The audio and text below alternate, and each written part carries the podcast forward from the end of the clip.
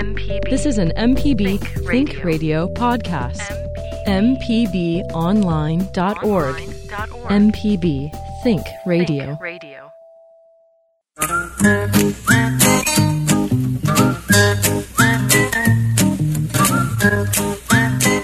Good morning, good morning. Ain't it a great morning outside? Feels good, looks good, smells good, is good. We're going to be talking about gardening because it's that kind of weekend. Boy, oh boy, there are a lot of things going on right now, too, but not so many things that you can't breathe in and breathe out a little bit out in the yard. I'm a horticulturist, Felder Rushing, and for the next little while, hour or so, we're going to be talking about pawpaws and azaleas and lawns and trees and flowers and vegetables and shrubs and potted plants, whatever you want to talk about that's related to gardening. It's really easy. I'm laid back. I'm an expert, but we don't have to go there if we don't want to. Horticulturist Felder Rushing, Mississippi Public Broadcasting, the Gestalt Gardener. We'll be back with it right after this.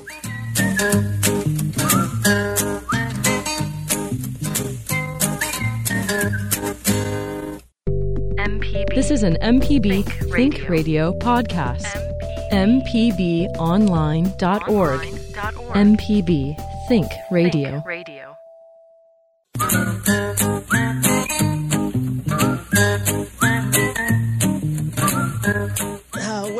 Where's my stick? I lost my stick. I can't find it. Welcome back, folks. Horticulturist Felder Rushing, and I have a a touchstone, I guess. I carry a stick with me all the time. It's a little piece of black bamboo, oh, about 14, 15 inches long. And um, I carry it with me all the time. It probably has over a million miles on it. I take it to lectures. I take it to on vacations. I take it when I'm driving. I ta- play with it in the yard. It's just a little thing I hold in my hand that makes me feel like I got a little bit of a grip on something. Plus, it's really handy for lifting up leaves or moving things out of the way if I'm taking pictures. Oh, I found it. It's on the floor. Hang on just a second. Let me get it. Ah, there it is. Yes, yes, yes, yes, yes. I got this this stick back again. Anyway, it's it it's good for moving stuff when you're playing in the garden. You know, if you if you don't like snakes and stuff, you know, to sort of rattle around. But also in the mornings when you're walking out to get the paper, it's good for keeping spider webs out of your face. So I know it looks kind of creepy and all, but it's just one of those little things that you know some people have a a little seashell they keep in their pocket. I carry a little stick with me and uh, couldn't find it, starting to freak out there. Anyway, for the next hour, we're going to be talking about gardening. Gardening. I use my stick in the garden all the time. I poke holes with it, and again, I move things with it. Sometimes, if I'm taking pictures, I need to lift up a limb uh, that I can't quite reach without moving away from my camera. Just one of those oddball little things. There's a lot of stuff going on this weekend, garden wise. Uh, no plant sales that I know of. Although there's going to be a really fun one next weekend. Uh, the one that they always have uh, down in in uh, in lower eastern L.A., eastern lower Alabama. Uh, they have a, a a real nice one at the um, uh, Weeks Bay Nature Reserve. It's down in Safe Harbor, which is right across Highway 98 from the, the reserve down near between Fairhope and Foley, Alabama. They have all sorts of stuff, you know, native trees and shrubs and even wetland plants. You got perennials and hummingbird, butterfly plants. It's something they have every year. But again, that's going to be not this weekend, but next weekend, Friday, Saturday, and Sunday, October 7th through the 9th. So uh, don't head down that way just yet. Uh, I'm going to be uh, coincidentally down on the Gulf Coast on the 15th, I believe. I don't have my calendar with. Anyway, Saturday right after that, where I'm going to be talking about gardening from the back of my pickup truck. Uh, we'll talk about that another time. Main thing is we're starting to get ready for State Fair. State Fair is going to be starting pretty soon, and uh, in uh, next week, as a matter of fact, you can take plants down to the state fair and enter them in the flower show. It's real informal, sponsored by the, the, the garden club. Well, it used to be the men's garden club. I think they call the Gardeners Gardeners of America now. But anyway, I used to do this every year. It's really cool. You take some potted plants down there the day that the thing opens, Tuesday afternoon, the day before it opens, anywhere from noon until about seven o'clock or so. Tuesday afternoon. That's October the 4th. You take some plants down there, clean them up, get the leaves out of them, you know, move the frog, you know, take the little tinsel stuff off of it, but clean it up. Take a plant or two or three or four down there. It doesn't cost anything to enter, and they actually give ribbons with cash prizes for it. I mean, this is kind of a a, a, a cool little thing. Some people take advantage of it and take lots of plants down there. I mean, you get a blue ribbon, they give you five bucks. Red ribbon, three bucks. It's not hard to get a red or blue ribbon with a plant that's been cleaned up and spruced up, you know, not with the leaf shine and all that, but, you know, just cut off the bad looking stuff and spruce it up. Any kind of plant, tropical plant, potted plant, hanging basket, whatever. But if you're interested in that, uh, you just take your plants down to the uh, to the north side of the Trade Mart, the the High Street uh, entrance, the the loading bay area of the the uh, Trade Mart building at the State Fair. Again, from noon until about seven Tuesday afternoon, and uh, the folks in the garden club there will help you with that. Kind of fun, and uh, it's a good way to to get involved without all the stress of having to belong to a garden club or something like that. Anyway, we're going to be kicking around some more ideas. If you know of some events coming up that are garden related, let me know about them. Shoot me an email, and I'll sure be glad to to, to cover them. No problem at all. Anywhere uh, within reasonable driving distance of Mississippi, you know, Louisiana, Alabama, Arkansas, Tennessee, um, you know, we can we can handle that. But anything in the the mid South and this part of the South, let me know about it. Uh, by the way, uh, I talked the past couple of weeks about a fellow up in Memphis named Adam Guerrero, whose garden was under attack of being criticized by a neighbor, and the city inspector decided that they needed to shut the boy down. And uh, he had flowers and vegetables in his front yard, rain barrels, vermicompost bins, you know, where he grows uh, uh, beautiful compost in boxes with wor- worms in them that he just feeds vegetable and leaf scraps a beehive, you know, the whole thing. A nice little urban farm. Everything but chickens, as a matter of fact. I'm surprised he doesn't have those. Anyway, long story short, a lot of people rallied to his defense. Seven, eight thousand people signed a petition. The judge felt a little pressure on that, but he said well, it's no brainer. He said the judge says I'm a gardener. I get it. I do the I pull weeds in, in, in our own garden. I know it. He said it wasn't the garden. It was the scale. He had 14 worm boxes. They looked like coffins out there. Uh, a lot of rain barrels. You know, more than you know. You could you could flood Shelby County with them. So uh, anyway, Adam agreed to neaten stuff up, which he did. Well, with the help of some friends, he, uh, you know, we put a, a, nice little garden accessory out in his front yard garden to make it look like it was done on purpose. A little piece of a fence looking thing. Um, straightened up his rain barrels, uh, consolidated his worm boxes, and uh, you know, just and, and, he had some tire planters. He filled them with fresh compost and sowed some lettuce seed over it. So in other words. He got a grip on it, and the judge said, This looks good. It's an example of the community. Not only did he win, but a lot of people also uh, got involved, which is a win win thing. If you're thinking about having um, alternative stuff in your garden, give me a call. I can help you with that. There are ways to do just about anything that's legal. And if it's not illegal, that means it's legal. And it's not illegal to have vegetables and herbs in your front yard or rain barrels or chicken coops in most places in the state. So, some place, Greenwood says you can't have chickens, but I bet they could change that. But if you want to do something a little bit alternative, uh, maybe no grass at all in your garden, maybe you want to stop mowing or, or, or whatever, uh, give me a call. I think I can help you with that because there are ways to pull it off. It's being done in the upscale neighborhoods all the time. They just know the tricks of the trade. Be glad to help you with that. This is a call in program. If you're listening on Friday, it's a repeat broadcast on Saturday. But if you want to give me a call, uh, go ahead. It's a toll free number 1 877 672 7464. We'll announce those numbers again, but if you have a hard time with that, 1 877 MPB Ring. Be glad to talk with you. I got a fellow coming up I'm going to chat with in a few minutes about unusual fruit for the backyard. Some of you may know Tom Mann. Uh, he's with the Museum of Natural Science by day, but in the evenings, in the mornings, and the weekends, he is a hard core back, front, and side yard gardener.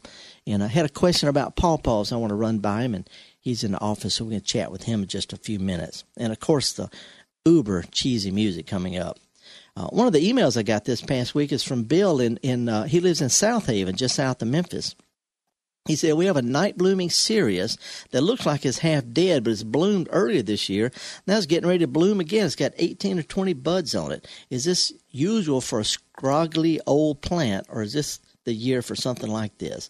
Now, by the way, night blooming cereus, under the best conditions, is a scroggy looking old plant.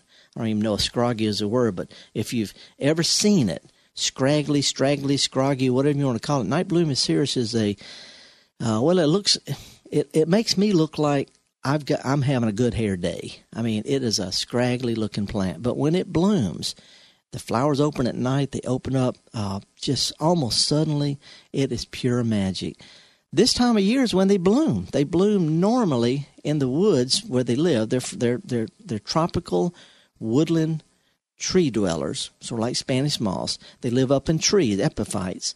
And when they bloom, uh, it's after a dry spell and when the temperature started getting cooler and the days get shorter, which is what we're having right now. So that's what's happening. You just got a really good little thing going on, and um, and just need to enjoy it. When I was a kid, my great grandmother used to make us sit on her front porch. That was she didn't have air conditioning or anything. She was a horticulturist, and she made us sit out there in the evenings waiting for this thing to bloom. I have cuttings off of her night blooming cereus and it wouldn't bloom. So we had to come back the next night and do it again. I'll never forget that. But when it opened, when those flowers opened, it was pure magic. This plant needs no care at all. Watering four or five times a year, and that's about it. So anyway, that's just one of the emails I got. Uh, also got an uh, email from uh, Jimmy who says he has a wisteria vine and a fig tree he bought in containers this summer. When can I plant them outside? And folks, if it's in a pot and it'll live outside, you can plant it any time. If you want to go ahead and set potted plants out now, shrubs, trees, vines, whatever, it's a good time because the soil is somewhat diggable after the rain. Dig a nice wide hole, loosen up the roots in the potting soil when you pull the plant out of the pot, stick it in the ground, and cover it with a natural tree leaf mulch, and it will do fine. It'll do really well. This is a good time to plant stuff. Garden centers don't have a huge supply of trees and shrubs and all because they tend to order new stock to start coming in in December, January. Good time to dig a hole and stick something in the ground, though. We're going to take a little bit of a break, folks. I'm horticulturist Felder Rushing. This is the Gestalt Gardener on Mississippi Public Broadcasting. When we come back, and we're going to talk to uh, a fruit guru named Tom Mann. Again, horticulturist Felder Rushing. Glad you're joining us this morning.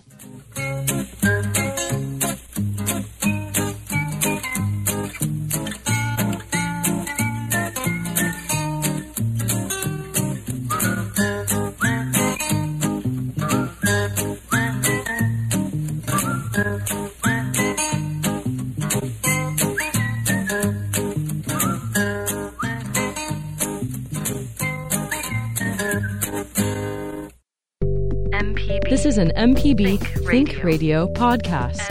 MPB. MPBOnline.org. Online.org. MPB Think Radio. Think Radio.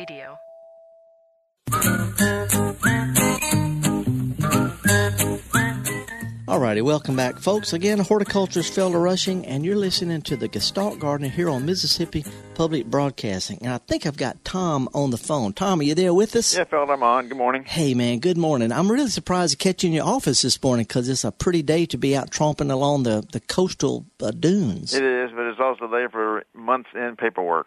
Oh, yeah, that's right. It's a government thing, ain't it? Yep.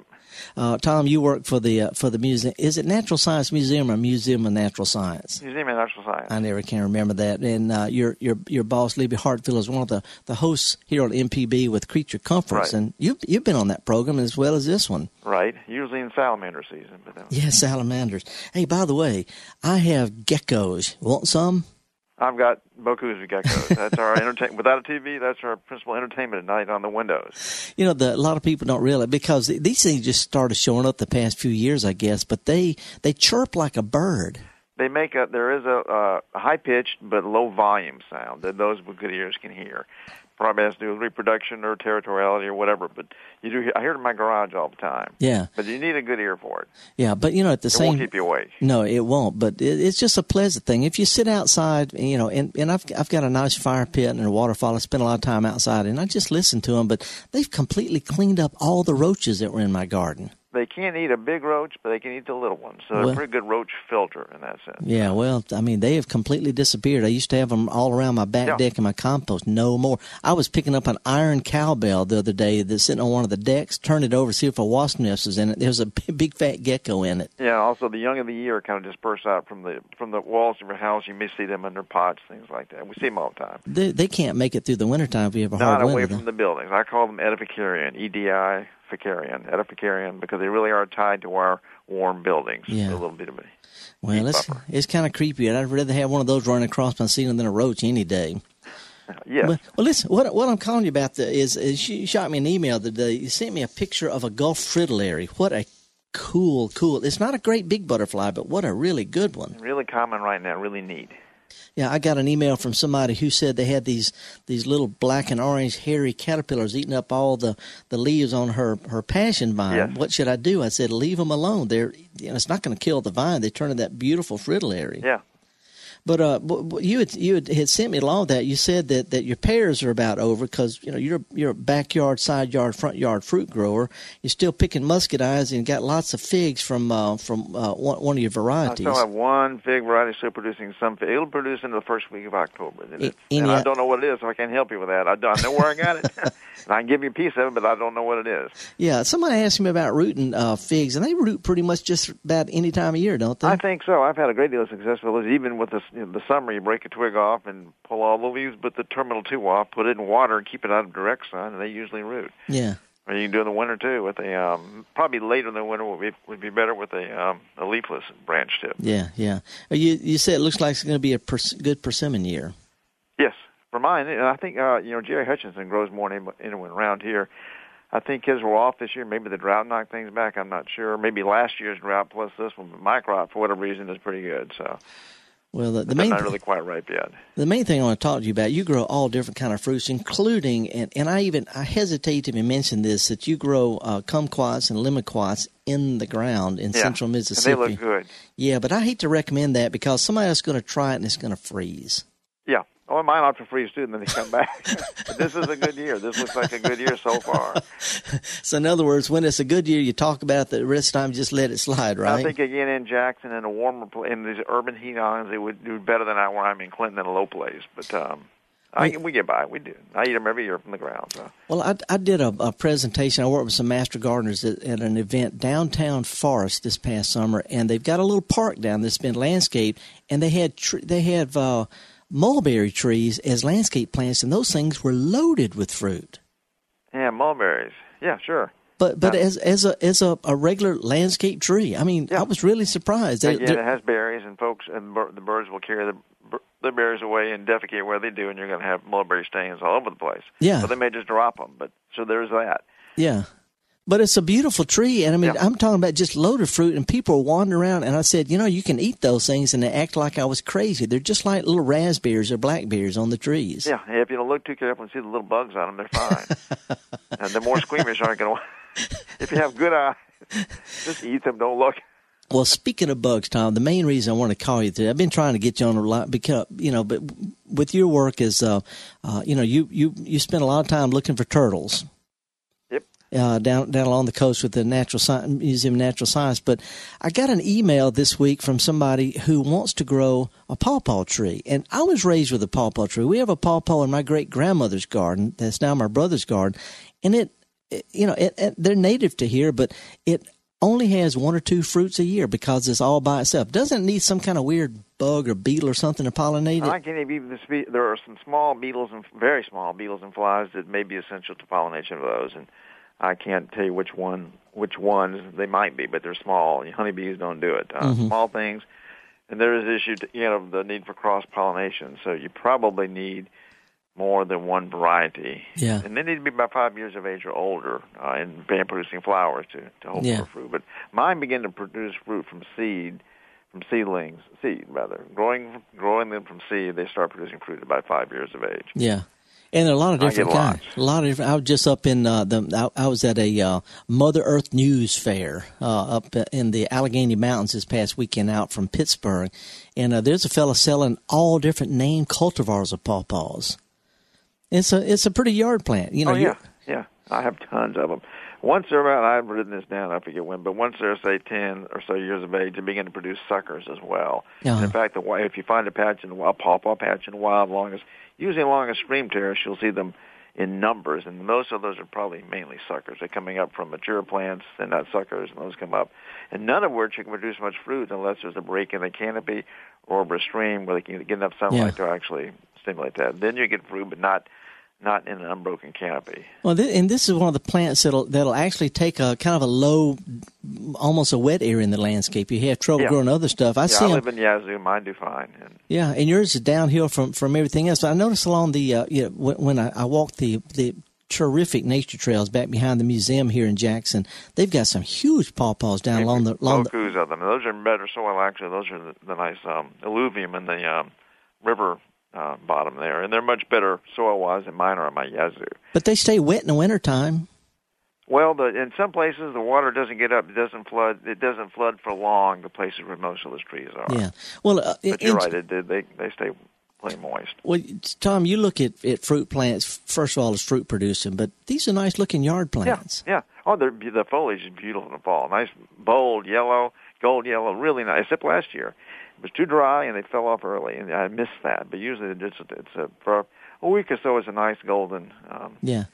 You, you think pawpaw is something that's that's worth people planting in their yard, but Yeah. but they need try to get a couple of different name varieties, maybe. yes, uh, and as with anything that can produce suckers, you need to be be ready to To mow. same in your lawn or wherever you don't want them. So Yeah. those things, plums, that, the sucker, you always have to.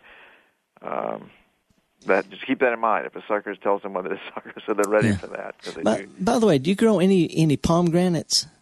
I have a few, uh, not many, and actually I got fruit this year. For the I don't know which ones they are, Yeah, but I got a few a few fruit this year for the first time. But Bob, we picked 100 pounds plus of pawpaws last year, maybe 70ish or so this year. They, I picked the last one, or picked up the last one off the ground last week. Yeah.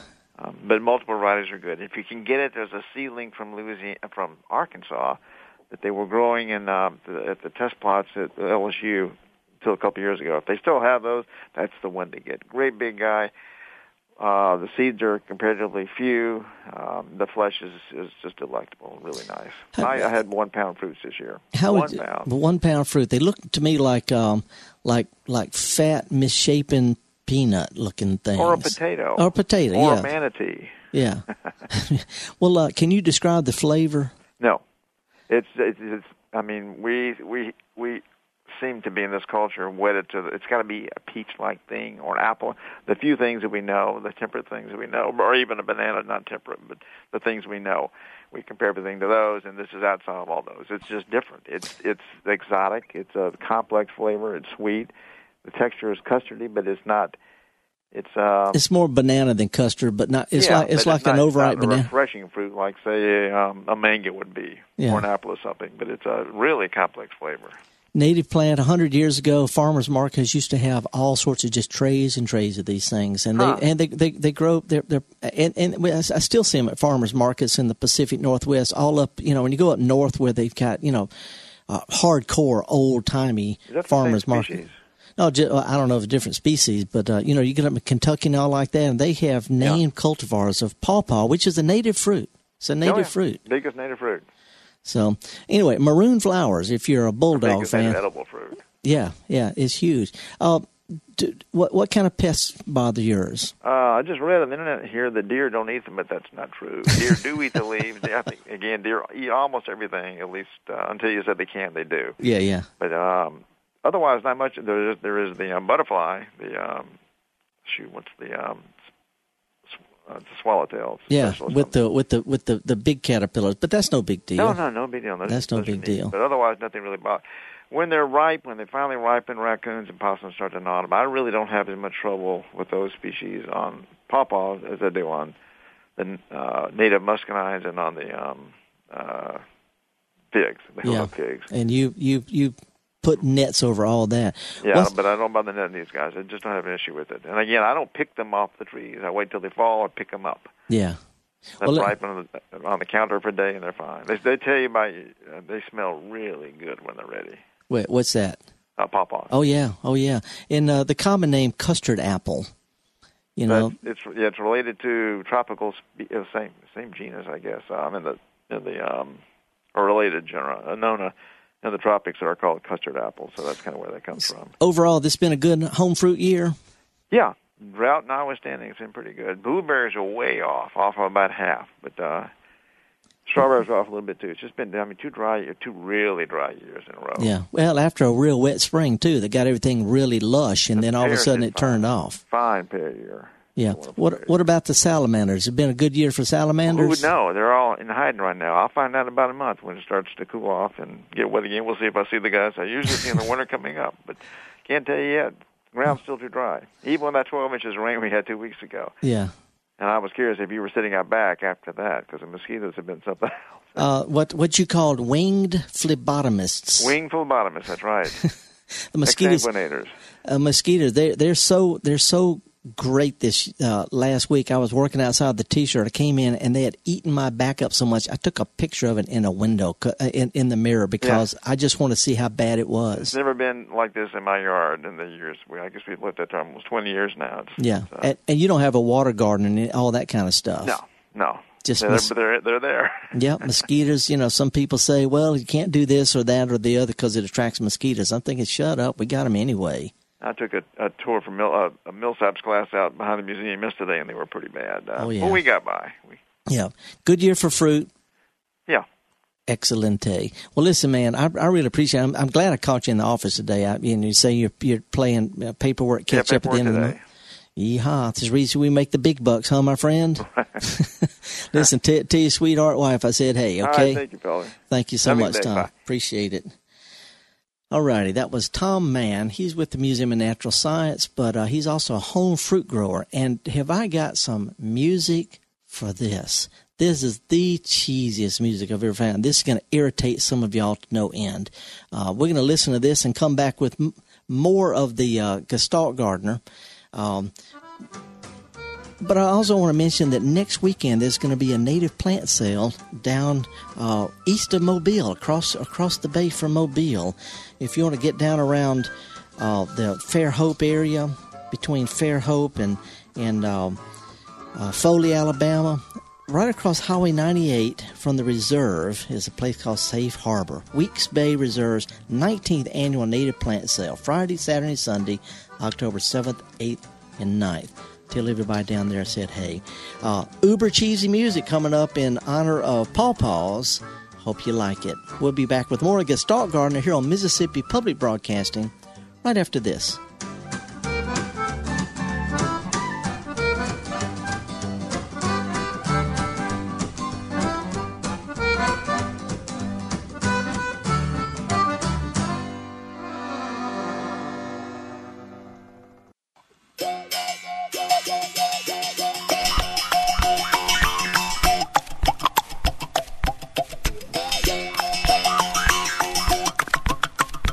Where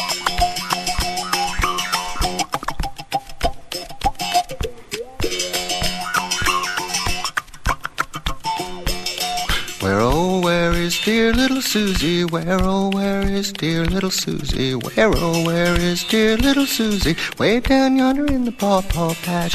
Picking up pawpaws, put 'em in your pocket. Picking up pawpaws, put 'em in your pocket. Picking up pawpaws, put 'em in your pocket. Way down yonder in the pawpaw patch.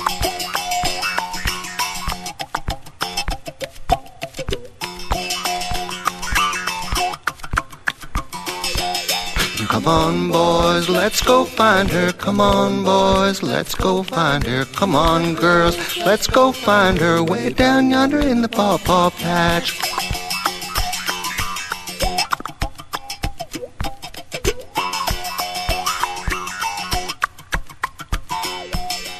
She's a queen of old Hawaii. She's a queen of old Hawaii. She's a queen of old Hawaii. Way down yonder in the pawpaw patch. Picking up pawpaws, put 'em in your pocket. Picking up pawpaws, put 'em in your pocket. Picking up pawpaws, put 'em in your pocket. Way down yonder in the pawpaw patch.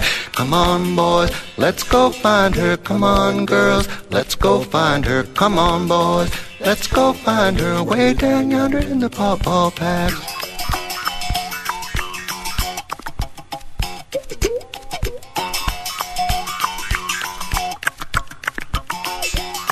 She will teach you how to hula. She will teach you how to hula. She's queen of old Missoula, way down yonder in the pawpaw patch. Picking up pawpaws, put 'em in your pocket. Picking up pawpaws, put 'em in your pocket. Picking up pawpaws, put 'em in your pocket. Way down yonder in the pawpaw patch.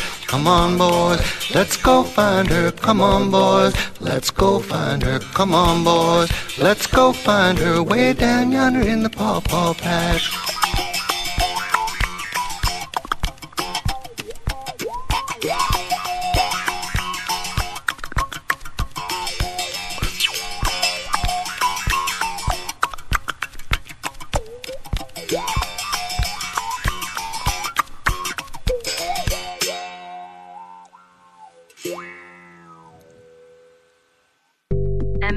This is an MPB Think Think, Radio. Radio. podcast.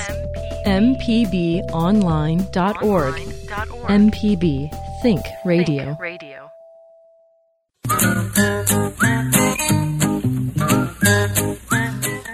Folks. Uh, hope that one doesn't stick with you through the whole weekend. I'll try to make amends. My boss lady says I got to make amends next week because that was pretty cheesy.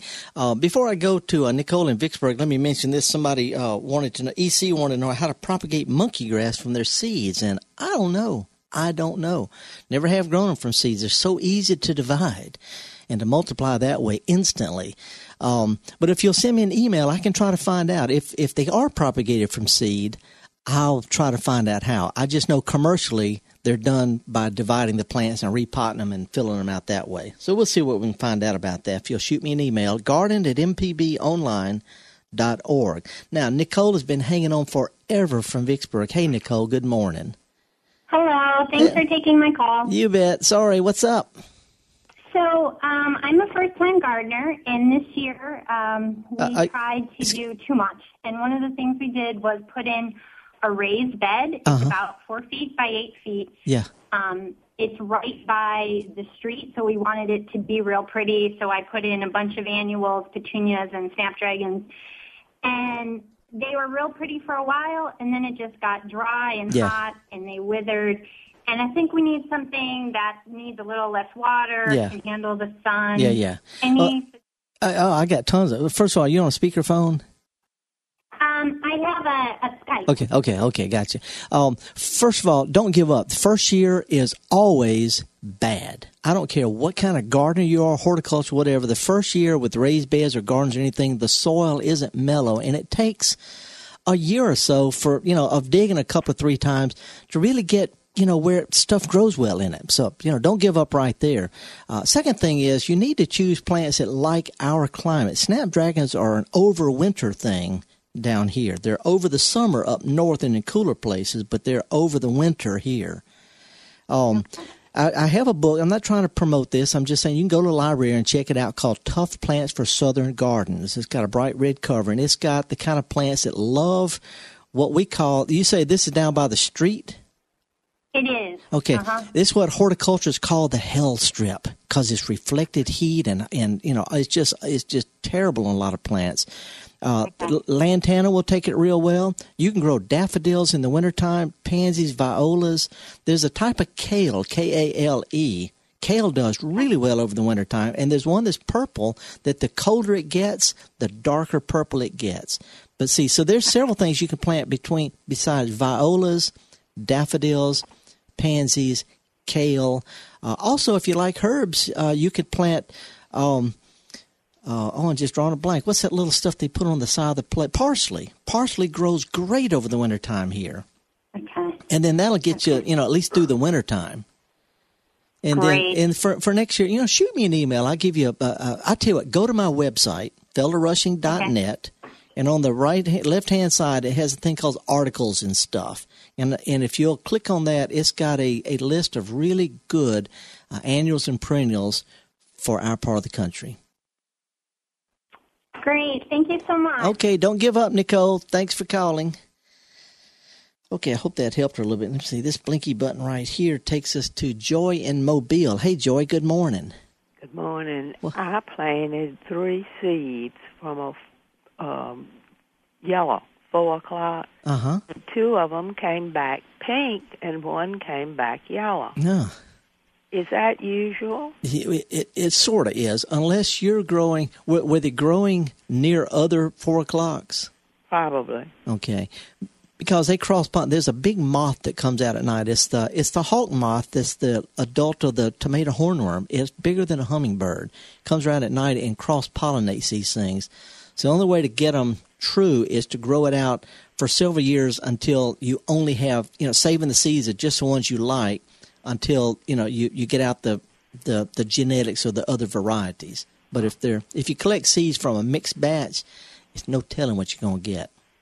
Well, I wondered if the seeds that I collected from my yellow plant this year would come back yellow or not. It could So be. it's a gamble, huh? It, well, it's what happens is uh, it's a genetics thing, you know. And you know, if you've got some some people have stands of all one color, and that's all the genetics is in there, so that's all it's going to get. But the seed, it, you know, if they were near any other colored uh, four o'clocks and they got cross pollinated, that affects the seeds. So you know, you if you just thin out only the yellow ones year after year, eventually they'll all be yellow. Well, thank you. Okie doke. Good luck on it. Four o'clocks are one of those plants. It's called uh, Thomas Jefferson called it the miracle. No, the marvel of Peru. It's a terrific plant. Blooms in the evening. Great hummingbird plant. Right before dusk, hummingbirds gorge on these things. Then this big moth comes out at night to pollinate them. Terrific old South plant. Great heirloom pass along plant. Let's go to Coffeeville. Hi, Krista. Good morning. Good morning. How are you? Good. How are you today? Good. What can I help you with? I have a question. We have um, plums growing along one side of our garden near the river. Uh huh. Wild plums. They well, they're actually domestic. We got them from a friend's house, but they came up from suckers Uh-huh. or else voluntary. Right. But they produced really well for about two years. They got you know sizable and produced a lot of plums. And then this year they all had these brown spots on them, and they seemed to rot and fall off. Well, this here's here's a problem. Plums and peaches uh, are are subject to a lot of insects and diseases, worms and diseases. Most of the time, the plums, being kind of a slick fruit, aren't going to be as affected by it. But when we get a real wet year, like we had this back in the spring, uh, the pathogens, the fungi, things like that splash around, and the longer the, the the more often the plant the fruit stays wet, the more likely it can get infected.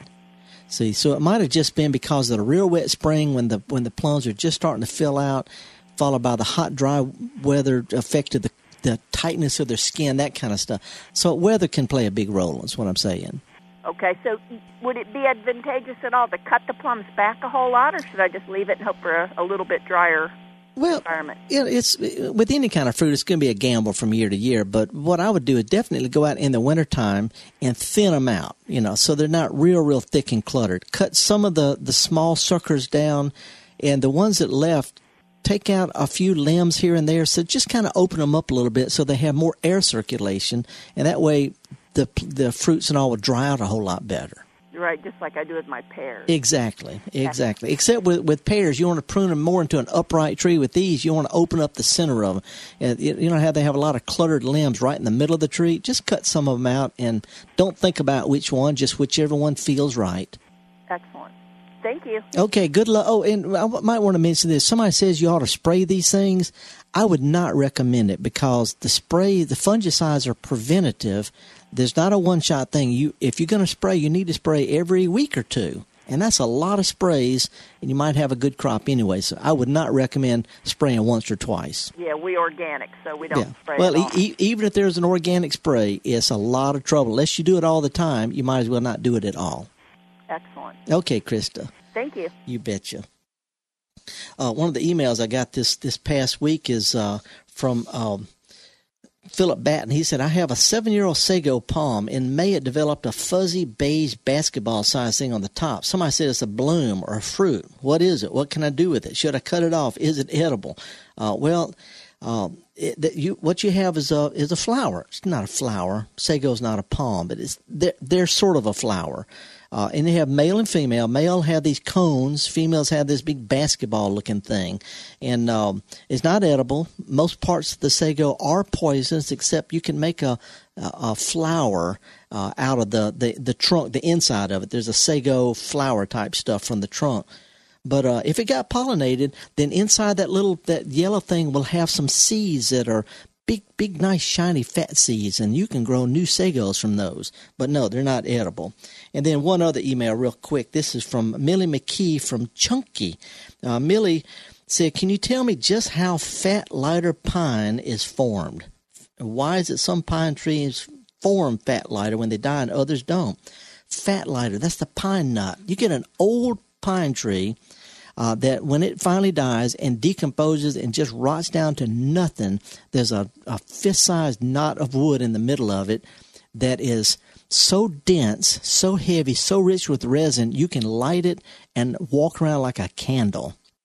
I keep bits of pine knot in my pickup truck, just shave little pieces off to start my fires with. It's wonderful stuff, but it's the dense, condensed center of an old tree. Uh, this uh, the essence of the tree. It's the sort of the heart of the tree.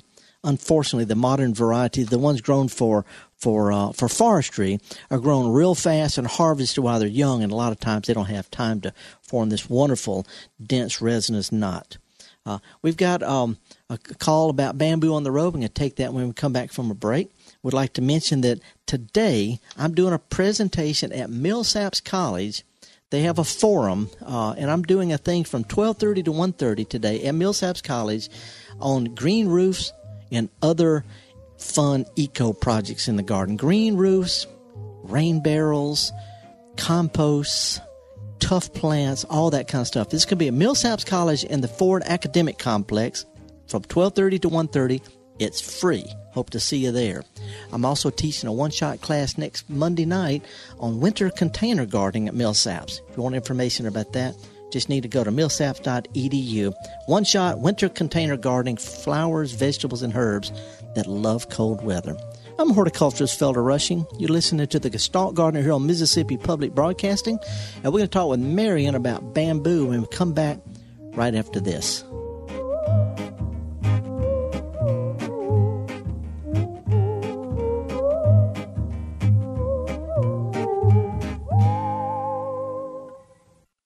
MPB. This is an MPB Think Think, Radio. Radio. podcast.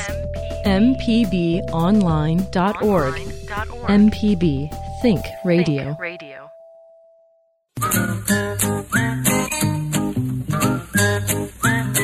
Okie dokie, folks, welcome back. Horticulturist Felder Rushing, and Marion has been hanging on forever on the road. Hey, Marion, good morning. Good morning. How you doing? I'm fine. What's up?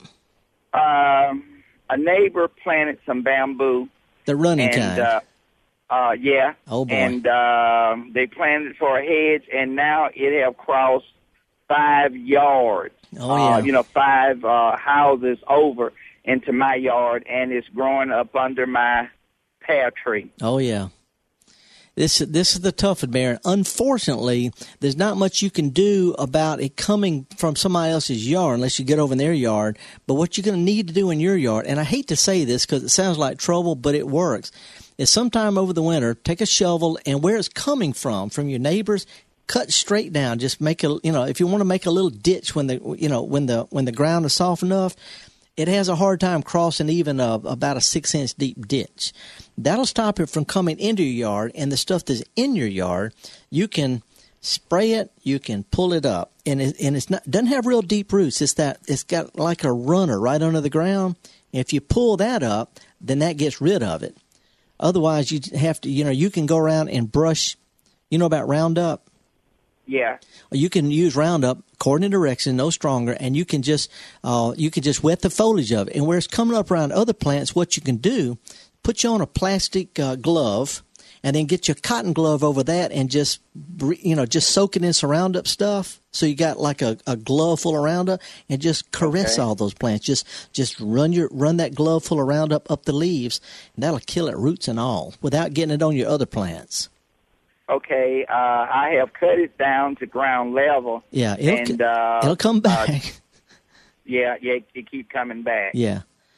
Oh, the the o- only two ways to get rid of it. One is to pull it up, which is a real chore, but you know it's not so bad in the wintertime. Uh, but the other thing is to when the new growth gets about knee high or so in the spring. Uh, Yeah. again, uh, the easiest way is Roundup. Not going to hurt your other plants. It degrades into to safe stuff. But put a plastic glove on, then a cotton glove, and then just you know put Roundup on the glove and just stroke it. That'll kill it, roots and all. Okay. Uh, I just thought of one other question. Yeah. Uh, I have a plum tree that that um, it's been in my yard for like eight or ten years, and it never blooms. Never, not doesn't even bloom. Never bloom. Hmm. Let me let me suggest this. This is uh, because I don't know why. They're you know plums should do fine. They should at least bloom here. Uh, this wintertime, go out with a saw and thin out some of the limbs. You know they, you know how plums get real thick. Uh, the yeah. tree. If you'll just cut some of the limbs out of the middle of the tree, just you know thin them out, maybe as much as a third of them, and really open the tree up. A lot of times, that's all it takes is to just stimulate a tree into to blooming. A lot of times, it grows so thick that they would rather grow than flower. So I just, you know, what commercial growers do is they they cut them, you know, they thin them out really really hard, just about every year, so that it looks like, Okay. you know, if you're holding your hand up with a with a ball in it and with your fingers pointing straight up and take the ball out, that's what the Right. peach trees look like when commercial growers get done. They clear out Okay. all that middle stuff. It's a little bit of work, but you know, it's not as much as that bamboo's going to be. Yeah, yeah. Okay. Good luck. All right. All right. Appreciate it. You bet, Mary. Thanks for calling. Whew. You know, folks, there are bamboos that grow in clumps that don't spread. Hello. Now let's go to a Gordon. Gordon, you calling from on the road somewhere? Uh, yes, good morning. Good morning. What's up? Um, I've admired a tree in California that I know is uh, uh, sort of gener- generally can be grown grown in my area. I live in Lafayette, Louisiana. Uh-huh. Uh, it's called a pepper tree. It has a lacy kind of leaf structure. Very beautiful big tree, Uh-huh. and it does have a fruit which looks like a pepper. Yeah. I Is don't it? think it's edible, but it is. Um, it looks just like a black pepper. Don't know. Uh, I, I work a little bit in, in California and in Florida, and they have a thing called the Brazilian pepper tree. You think that might be the same one? Well, the Brazilian pepper tree is a very inv- invasive. Uh, Yeah, yeah, so seriously invasive ones. But but if that's if that's not the same thing, I you know I, I would need more information about it. Okay, But- well, but- I just had tried to uh, germinate it from seeds, which I just picked up off the, off the ground, under Yeah. the and Yeah. I couldn't get it to germinate. So I well, don't. I tell you what, go. You know, if you can shoot me an email about it, you know, I've, I I I have resources like you wouldn't believe to find stuff out that I don't know. So if you can shoot me an email about it, then I can sure find some stuff out.